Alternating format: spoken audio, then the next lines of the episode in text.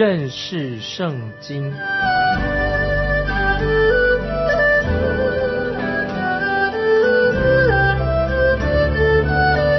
认识上帝的话，把上帝的话带到全世界。本节目是由认识圣经机构和环球广播电台联合制作，欢迎收听。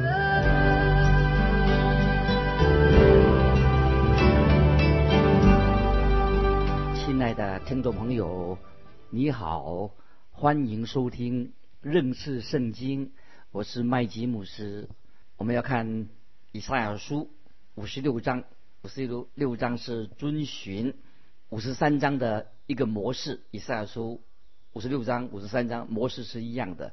五十三章以赛亚书就告诉我们，神为世上的人所预备的救恩是什么？就是借着他的儿子耶稣基督定十字架舍命。现在先知以赛亚又要针对回到针对以色列百姓说话。这一章经文不是在西乃山做一个啊灵修会，而是宣告神的儿子胜利的穿过凯旋门，进到千禧年的一个时代的一个预言。这些经文非常重要，讲到神的救恩在程序上，在过程上，神是借着以色列人从这个国家开始，慢慢的扩展。向外延伸，要使全世界的人透过以色列国都能够蒙福。这是根据神和以色列他所订立的一个新约，要使以色列国成为世人的祝福。感谢神啊！神要透过以色列人所立的新约，使世界的人得到祝福。那么在主耶稣自己的登山宝训当中，新约登山宝训当中。主耶稣亲自提升了摩西律法的一个地位，就是说到在将来千禧年的时代，基督来做王的时候，基督要掌权做王，要彻底的执行关于摩西律法的真正的意义。这个就是神的旨意，很清楚。在以赛亚书五十六章这一章特别强调神的伦理，就是。强调关于我们基督徒的行事为人，这一章不是说到主要不是讲预言，这是所说到的，就是因为有的人喜欢研究圣经中的预言，听众朋友这里要提醒听众朋友，预言并不是要满足我们好奇心，很好奇啊，说一些预言，也不是要研究学问，研究什么高深学问，这个预言不是这个意思，这个圣经所强调的是要我们基督徒。要每一个人要过一个圣洁的生活，这是圣经的伦理强调。以赛亚书五十六章讲到基督徒的行事为人，这行为伦理的行为，在新约约翰一书三章三节这样说：凡向他有这指望的，就洁净自己，像他洁净一样。所以，听众朋友，我们研读圣经上的预言，目的在哪里？是要我们有一个。圣洁生活一个盼望啊，希望行为行事为人要圣洁，因此先知以赛亚就期待他有这样的期待，就是在千禧年主耶稣再来做王的时候，我们有这样的盼望。主耶稣再来，刚才我所说过的，主耶稣在登山宝训当中就特别提升摩西律法的一个地位。那么这里很清楚，让我们明白。就是没有人能够靠遵行摩西律法得救啊！这个听众朋友，这重点在这里，就是耶稣在登山宝训所说的，没有人靠自己能够遵行摩西的律法。举个例子来说，马太福音第五章二十二节，主耶稣说：“只是我告诉你们，凡向弟兄动怒的，难免受审判；凡骂弟兄是拉家的，难免公会的审断。”凡骂弟兄是魔力的，难免地狱的火。如果按照这样的一个标准的话，一个律法的标准的话，那么听众朋友，我们很知道，就没有人能够逃脱脱罪，没有人能够脱罪。都要面对神的审判。那么这样，我们人，我们都是罪人，怎么能得救呢？感谢神，只有一位救主耶稣基督，他可以担当我们的罪，他可以拯救我们。那就是谁呢？就是耶稣基督，他所成就的。我们知道，当主耶稣再来掌权做王的时候，在那个新的时代里面，就是未来的时代里面，不会再有什么劫机的事情发生的，也不会有绑架的事件，也不会有谋杀的事件的，也不会有抢劫的事件的。我们那个时候千禧年的时候，人人都可以很安心的走在耶路撒冷的荣耀大道上，走在哈雷利亚的大街上。到那个到那日，世界上每一个角落，千禧年的时候，每个角落都是非常的安全，每一个人都可以安安心心的在自己的葡萄树和无花果树底下安居乐业，每个人也有自己的产业，也不必赋税了。这是千禧年的时代，等候千禧年到来。我们现在要看以赛亚书五十六章第一节，耶和华如此说：你们当守公平，行公义。因我的救恩临近，我的公义将要显现。这里听众朋友注意，我的救恩临近。先知以赛亚期待神的国是不是马上就降临呢？还是说他们也是知道他们神的国不会马上降临，还要等待一段的时间？那么这里所指的，就是针对啊神的救恩到来，特别针对神的救恩要临到以色列这个国家。这个就是罗马书新约罗马书十一章二十六节，保罗所说的。于是以色列全家都要得救，如经上所记，必有一位救主从西安出来，要消除雅各家的一切罪恶。这一节经文，罗马书十一章二十六节，就是保罗心里面所想的，就是讲到未来的救恩的一个期待。那么就是那个时候，我们。要行公义，就是我们为什么要行公义？因为期待救恩的到来。行公义，就像我们今天为什么我们盼望主耶稣基督再来，就是表示说，我们既然有这样的期待，就是我们在今天就是要过一个圣洁的生活，这是我们的动机。听众朋友，如果一个基督徒不愿意过圣洁的生活的话，他就不是真正的期待耶稣基督再来。那我们来看以赛亚书五十六章第二节：谨守安息日。而不干犯，禁止己手而不作恶，如此行，如此持守的人，变为有福。这是特别针对关于安息日所规定的一个制度，在这安息日的制度之下说的，就是说到在千禧年的时候，世界那时候就会将会盼望恢复了安息日啊，在千禧年安息日会恢复了。那么现在在恩典的时代，在恩典的时代，我们现在是活在恩典的时代，在哥罗西书。第二章十六节很清楚的告诉我们，所以不聚在饮食上或节期、月色、安息日，都不可让人论断你们。当然，听众朋友，我们知道现在我们基督徒不在安息日的这个制度之下，可是当耶稣基督再来的时候，安息日那个制度就要恢复了。那时候就到包括那时候律法要从耶路撒冷这个地方就开始执行了。接接下来。我们看第三节，与耶和华联合的外邦人，不要说耶和华必定将我从他民中分别出来，太监也不要说我是枯树。那么说到那个日子啊，千禧年的时候，外邦人不会再因为神对以色列人有特别的安排而觉得自己是一个局外人。外邦人不是局外人，不是神单单。对以色列有特别的安排而已。相反的，当时那个时候的外邦人一同被邀请领受神的祝福。在摩西制度之下，我们知道，在摩西的律法之下了，太监是不能当祭司的。在可是到千禧年的时候，包括身体有残障的人，绝对不会排除在神的恩典之外。接下来我们看第四、第五节，因为耶和华如此说。那些谨守我的安息日、拣选我所喜悦的事、持守我约的太监，我必使他们在我殿中，在我墙内有纪念、有名号，比有儿女的更美。我必赐他们永远的名，不能剪除。听众朋友，这两件经文实在太好了。说到就是那些谨守我我安息日，拣选我所喜悦的事，持守我约的太监。这个是特别讲到，就是讲到千禧年的时候，那些残障人士、那些外邦人，还有所有被改善的人，都得到神的邀请进来，领受神所赐的恩典，奇妙的恩典，比他原本的儿女，就是比以色列人更美更好，而且神的应许永不改变。当然，这是讲到在千禧年那个时候才会应验。接下来我们看第六节。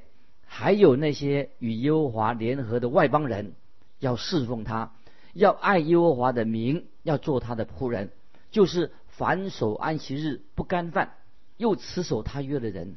我们知道千禧年的时候，外邦人他们已经有一个新的心了，他们非常的渴慕神。接下来我们看第七节，我必领他们到我的圣山，使他们在祷告我的殿中喜乐，他们的燔祭和平安祭。在我坛上闭门悦纳，因我的殿必称为万民祷告的殿。感谢神，当主耶稣再来的时候，就第二次再来的时候，耶稣所用的洁净圣殿，那个时候所引用的经文，就是神本来的心意。神的圣殿是让普天下的人，所有的人，不分种族、不分言语、不分阶级、不分任何条件，都可以进到圣殿里面敬拜神。在耶稣基督的时代。当主耶稣降生在耶稣基督那个时代，圣殿它的功能早就没有这种功能的。听众朋友，今天的教会要不要也是要警醒？是不是今天的教会也远离了像像之前的圣殿一样，远离了，失去了它主要的职分？听众朋友，我们知道教会的职分、教会的功能是什么呢？那我很担心，今天有些教会已经有些教会变成了俱乐部了，教会里面有很多的。活动活动很多，但是教会失去了带领人归主的信耶稣的一个主要的职责，这是很危险的。不能够把教会变成一个俱乐部。教会的目的是传福音，带领人归主。接下来我们看第八节，主耶和华就是招聚以色列被赶散的，说，在这被招聚的人以外，我还要招聚别人归并他们。感谢神。我们知道神的国包括了世界上所有的人都可以进来。神说在那日说得很清楚，在那日他们都要出去传福音，也要很多人的信主。所以在千禧年，他们都出去传福音，有很多人信主，归主归向耶稣基督的人人数是最多的时期，就在未来的千禧年。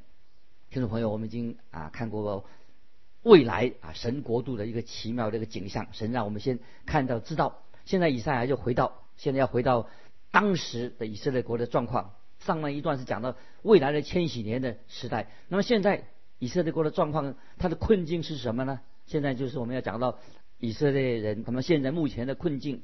我们看第九节，田野的猪兽都来吞吃吧，林中的猪兽也要如此。听众朋友，这是我们今天看见以色列的景象。以赛亚先知。就是说明他那个时代哀伤、悲伤的一个情况，因为神应许列国兴起来，就像猛兽一样出现了。列国曾经抢夺、掳掠以色列百姓。我们知道亚述国已经掳掠过以色列国，巴比伦也要快攻打过来的。之后还有其他国家先后前前后后掳掠、毁灭耶路撒冷，神的这个应许之地这个地方。听众朋友，如果你去过耶路撒冷，或者你看过耶路撒冷现在的哭墙那个状况的照片，你就会明白，耶路撒冷这个城市，它已经是耶路撒冷这个现在这个城市是经由不同时代的石头堆砌建造起来的。这个耶路撒冷为什么呢？这里我要说明，就是耶路撒冷这个城市。已经曾经被摧毁的很多很多次。从历史上的记载，我们至少知道，耶路撒冷这个城市至少被敌人摧毁过二十七次以上，二十七次。所以我们知道耶路撒冷这个地方这个城墙，他们是建立在废墟上面的，因为它曾经被摧毁过二十七次。如果今天你要想去看看耶路撒冷，或者说，有人有人说，我们现在去走一走到耶路撒冷看看耶稣基督所走过的地方。听众朋友，你必须要从现在的地方往底下挖三十到五十尺的深度才行，因为这个城市被摧毁摧毁过二十七次的，所以你要现在说走耶稣走过的道路，可能吗？不可能。现在的上这个道路不是以前的道路，所以你要往底下挖，挖了三五十尺深才行。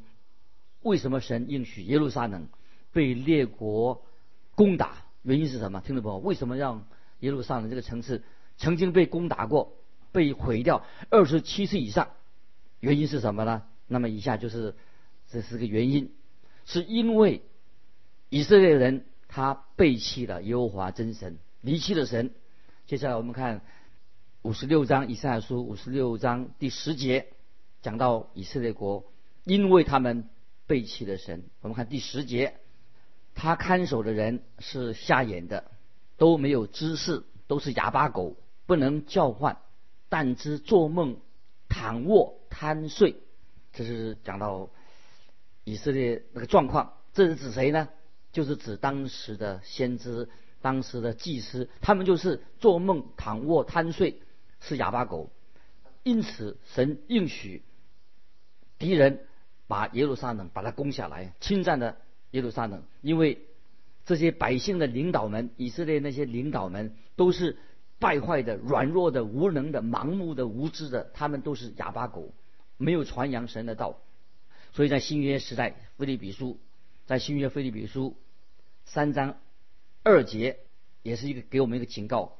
保罗在菲利比书三章二节，保罗提醒百姓要什么？防备权类。保罗为什么要警告百姓要防备权类的？这是什么意思呢？保罗就是说要小心这些。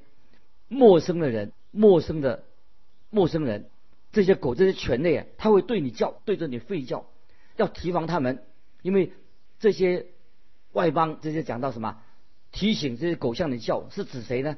就是提醒提防这些假师傅、假传道，听懂没有？这是保罗在腓立比书三章二节，保罗警告百姓要防备犬类，这指什么？是那些假师傅、假传道，传讲假的福音，这些人，这些。恶犬，因为他们没有正确的宣扬啊神的话啊，他们这这讲的是异端。同时，在我们也看到，在以赛亚他的时代，那些牧羊人都有一只牧羊犬来帮助他们看管羊群。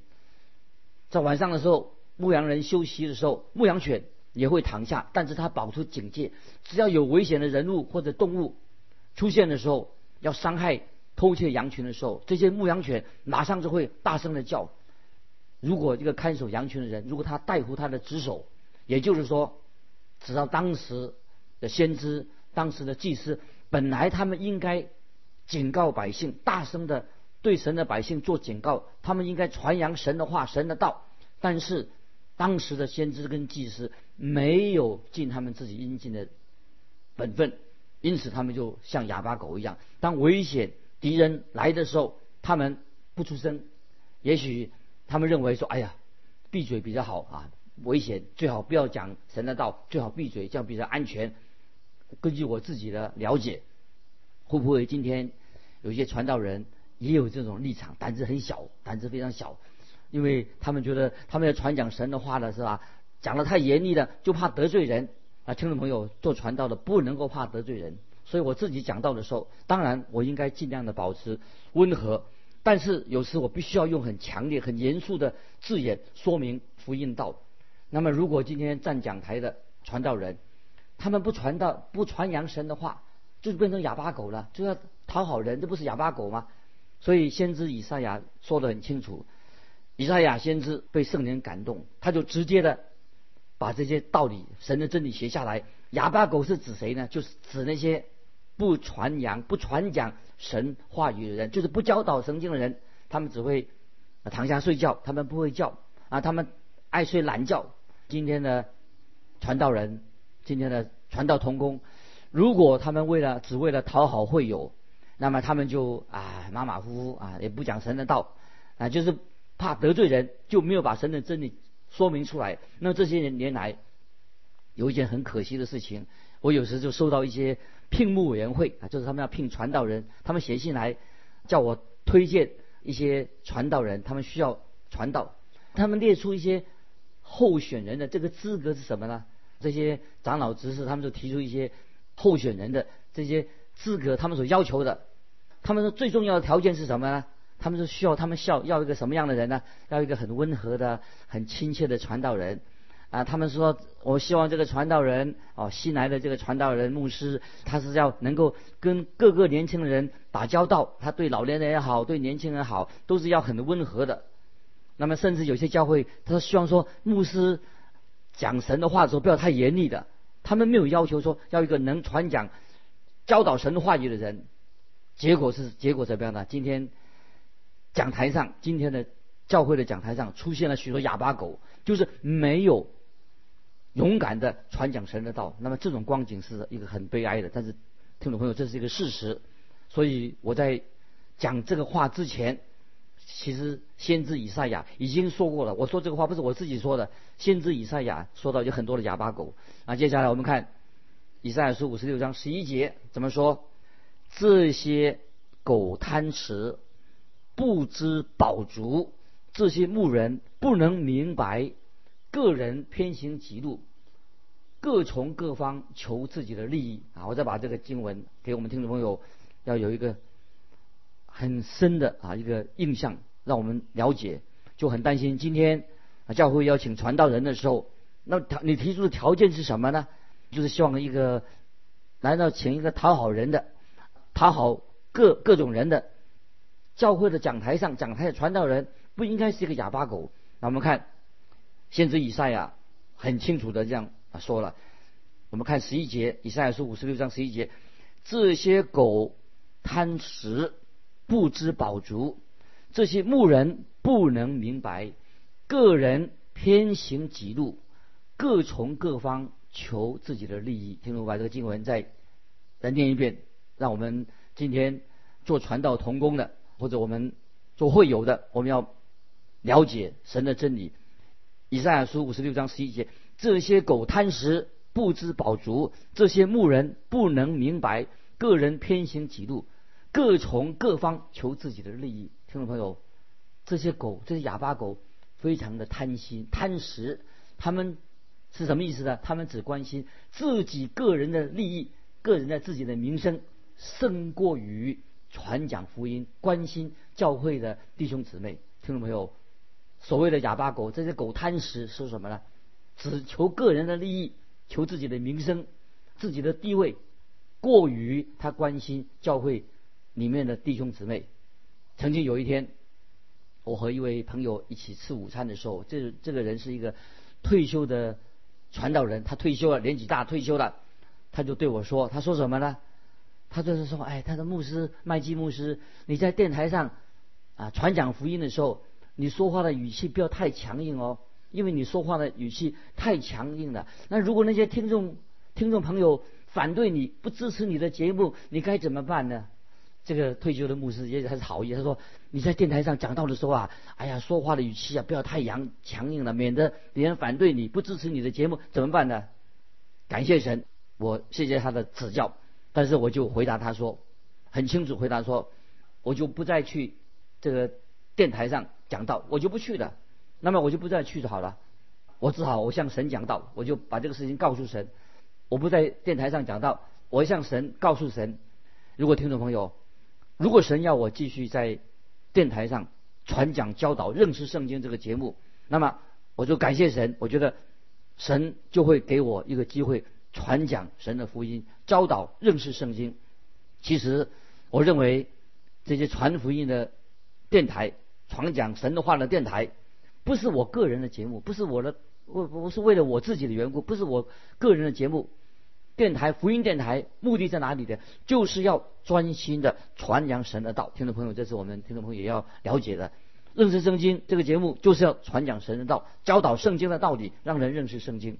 接下来我们看第十二节，他们说：“来吧，我们我去拿酒，我们饱饮浓酒。”明日必和今日一样，就是宴乐无量极大之日啊！听众朋友，这太悲哀了。这样说。他们说：“来吧，我们去拿酒，我们去饱饮浓酒。明天跟今天是一样的，就是宴乐无量极大之日。这些人借酒消愁，想忘记人类的悲惨的境况，忘记人的痛苦。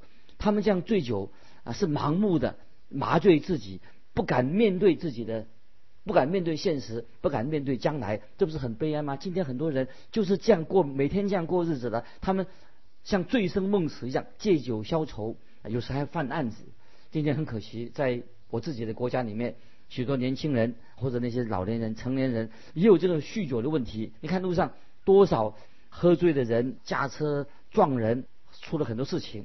世风日下，道德越来越沦丧的，有多少基督徒也不想听。神的道太可惜了，连基督徒都不想听神的道，不想认识，想认识圣经，喜欢听一些柔和的轻音乐，那动听的音乐。当你播放那些轻音乐的时候，他就不会有麻烦；当你讲神的道的时候，就会遇到抵挡。听众朋友，但是以赛亚先知说的很清楚，他说的是事实。感谢神，今天我们仍然能够教导圣经的话，传扬神的话。啊，继续传讲神的道，巴不得听众朋友，我们也是回应神的道啊，神的真理。今天这个社会最需要的就是神的道。当我们打开心门，接受耶稣基督做你的救主，我们认识圣经的话，遵行圣经的话，这是神对我们的一个最重要的心意。今天我们就分享到这里，听众朋友，如果你有感动，欢迎你来信跟我们分享你的信仰生活。来信可以寄到环球电台。认识圣经，麦基牧师说：“愿神祝福你，我们下次再见。”